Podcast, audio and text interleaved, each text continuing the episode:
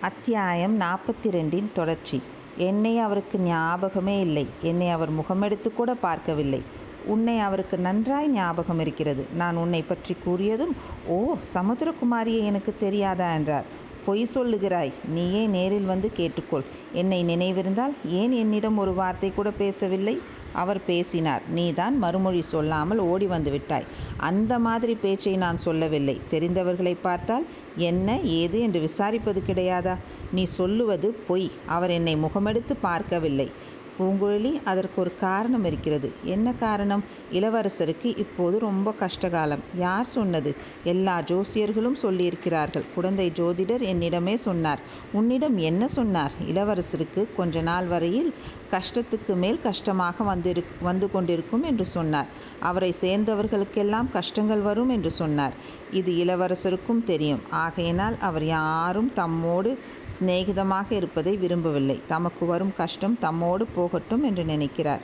நீ மட்டும் ஏன் அவரோடு சிநேகிதமாயிருக்கிறாய்? நீ சற்று முன் பார்க்கவில்லையா? என்னையும் சண்டை பிடித்து துரத்த அவர் பிரார்த்தனைப்படுகிறார். நடுச்சாலையில் ஒரு காரணமும் இல்லாமல் அவர் என்னோடு கத்தி சண்டை போட்டார். நீங்கள் வந்ததனால் சண்டை நின்றது. அவர் துரத்தினாலும் நீ அவரை விட்டு போக மாட்டாயா மாட்டவே மாட்டேன். அவருக்கு வரும் கஷ்டங்களை எல்லாம் நானும் பகிர்ந்து அனுபவிப்பேன். அவரை உனக்கு அவ்வளோ பிடித்திருக்கிறதா? ஆமாம் ரொம்ப ரொம்ப பிடித்திருக்கிறது. எதனால் பிடித்திருக்கிறது? காரணம் சொல்ல தெரியாது. அவரை பார்த்த உடனே அவர் பேரில் பிரியம் ஏற்பட்டு விட்டது. எனக்கும் அப்படித்தான் என்றால் பூங்குழலி. உடனே தான் அவ்விதம் மனம் திறந்து சொல்லிவிட்டதை பற்றி வருந்தி உதட்டை கடித்து கொண்டாள். உனக்கு இளவரசரிடம் பிரியம் என்று எனக்கு தெரியும். ஆகையினால் தான் உன்னை அழைத்து போக வந்தேன். என்னுடன் வா வரமாட்டேன் என்று பூங்குழலி அழுத்தம் திருத்தமாக சொன்னாள். வராவிட்டால் பலவந்தமாக உன்னை பிடித்து இழுத்து கொண்டு போவேன். அருகில் நெருங்கினால் இதோ கத்தி இருக்கிறது ஜாக்கிரதை என்று பூங்கொழி தன் இடுப்பில் செருகியிருந்த கத்தியை எடுத்து காட்டினாள். பாவி பெண்ணே இதற்காக என்னை குத்தி கொள்ள வருகிறாய்? இளவரசரிடம் உன்னை பற்றி ஞாபகப்படுத்தினேனே. அதற்காகவா? நீ பொய் சொல்லுகிறாய். அவரிடம் என்னை பற்றி நீ ஒன்றுமே சொல்லவில்லை. போனால் போகட்டும். இளவரசரை பிடித்து கொண்டு போக இரண்டு கப்பல்கள் வந்திருப்பதாக சொன்னாய் அல்லவா? அதை அவரிடம் வந்து சொல்லிவிட்டு அப்புறம் எப்படியாவது தொலைந்து போ. எல்லா விவரங்களும் சேனாதிபதியிடம் சொல்லிவிட்டேன். இளவரசர் உன்னிடம் நேரில் கேட்டு அறிய விரும்புகிறார். அவர் முன்னால் வந்தால் தான் ஊமையாகி விடுவேன். ஊமை ஊமச்சிகளிடத்தில் இளவரசருக்கு ரொம்ப பிரியம். சீச்சி நீ பரிகாசம் செய்கிறாய் என்று சொல்லி பூங்கோழி கத்தியை ஓங்கினாள். அப்படியானால் நீ என்னுடன் வரப்போவதில்லையா? இல்லை. சரி நான் போகிறேன். என்று கூறிவிட்டு வந்தியத்தேவன் இரண்டு அடி எடுத்து வைத்தான். மறுபடியும் சட்டென்று திரும்பி பூங்குழலியின் கையிலிருந்து அவளுடைய கத்தியை பிடுங்கி வீசி எறிந்தான். வீசி எறிந்த கத்தி வெகு தூரம் சுழன்று சுழன்று சென்று ஒரு அடர்ந்த புதரில் விழுந்தது.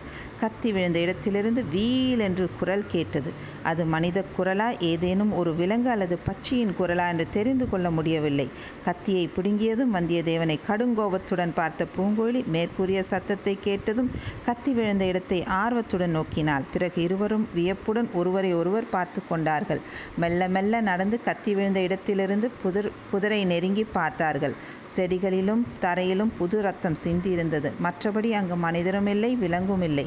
பூங்குழலியின் கத்தியையும் காணவில்லை. பார்த்தாயா பூங்குழலி நான் கூறியதன் உண்மை இப்போதாவது தெரிகிறதா? இளவரசரை நாலா பக்கமும் அபாயங்கள் சூழ்ந்திருக்கின்றன. எந்த நேரத்தில் எந்த இடத்திலிருந்து எப்படிப்பட்ட அபாயம் வரும் என்று சொல்ல முடியாது.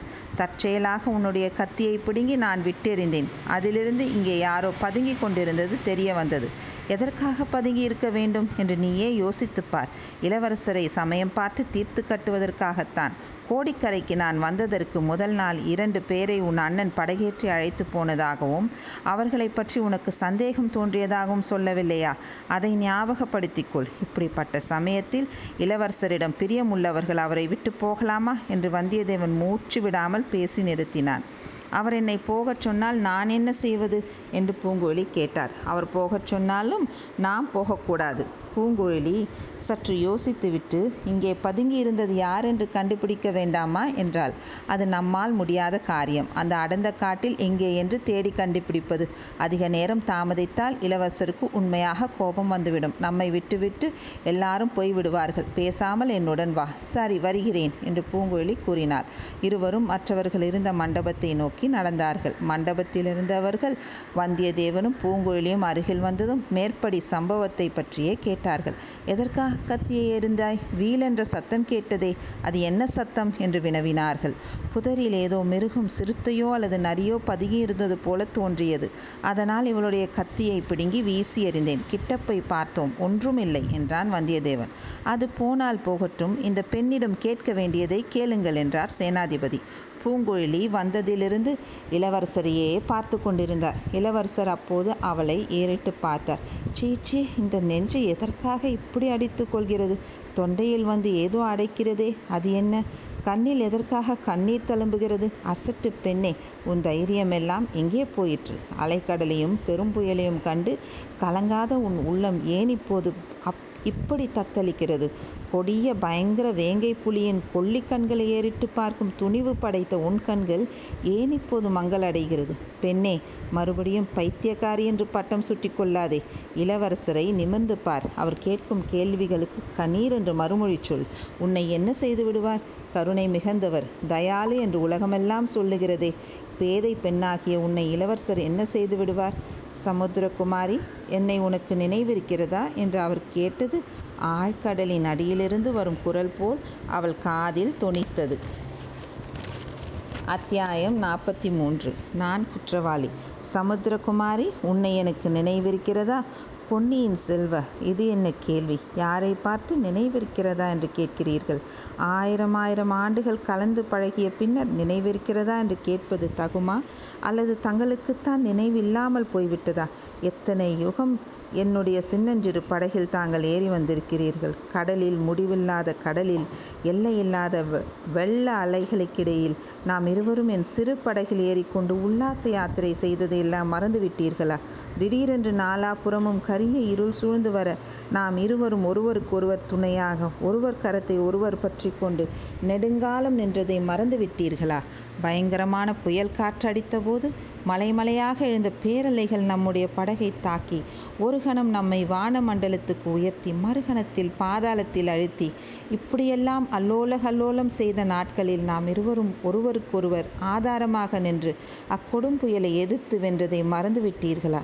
ஒரு சமயம் வானவெளியில் நாம் பறந்து பறந்து சென்று கொண்டிருந்தோமே அதை மறந்து விட்டீர்களா? விண்மீன்களை தாங்கள் தாவி பிடித்து என் தலையில் ஆபரணங்களாகச் சுட்டினீர்களே அதுவும் மறந்துவிட்டதா பூர்ண சந்திரனை என் முகத்துக்கு அருகிலே கொண்டு வந்து இதோ இந்த வெள்ளித்தகட்டில் உன் பொன்முகத்தை பார் என்று சொல்லி காட்டினீர்களே அதையும் மறந்து விட்டீர்களா? மற்றொரு சமயம் ஆழ்கடலில் தாங்கள் மூழ்கினீர்கள் நாம் உள்ளம் பதை பதைக்கச் சென்றேன்.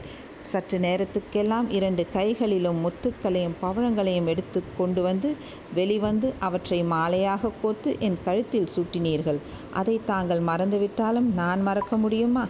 அரசே உச்சி வேலைகளில் நீல நிறம் ததும்பிய ஏரிக்கரைகளில் பூங்கொத்துகளின் பாரம் தாங்காமல் மரக்கிளைகள் வந்து வளைந்து அலங்கார பந்தல் போட்ட இடங்களில் பசும்புல் பாய்களில் நாம் ஒருவர் முகத்தை ஒருவர் பார்த்த வண்ணம் எத்தனை எத்தனையோ நாட்கள் கழித்தோமே அதையெல்லாம் மறந்துவிட முடியுமா?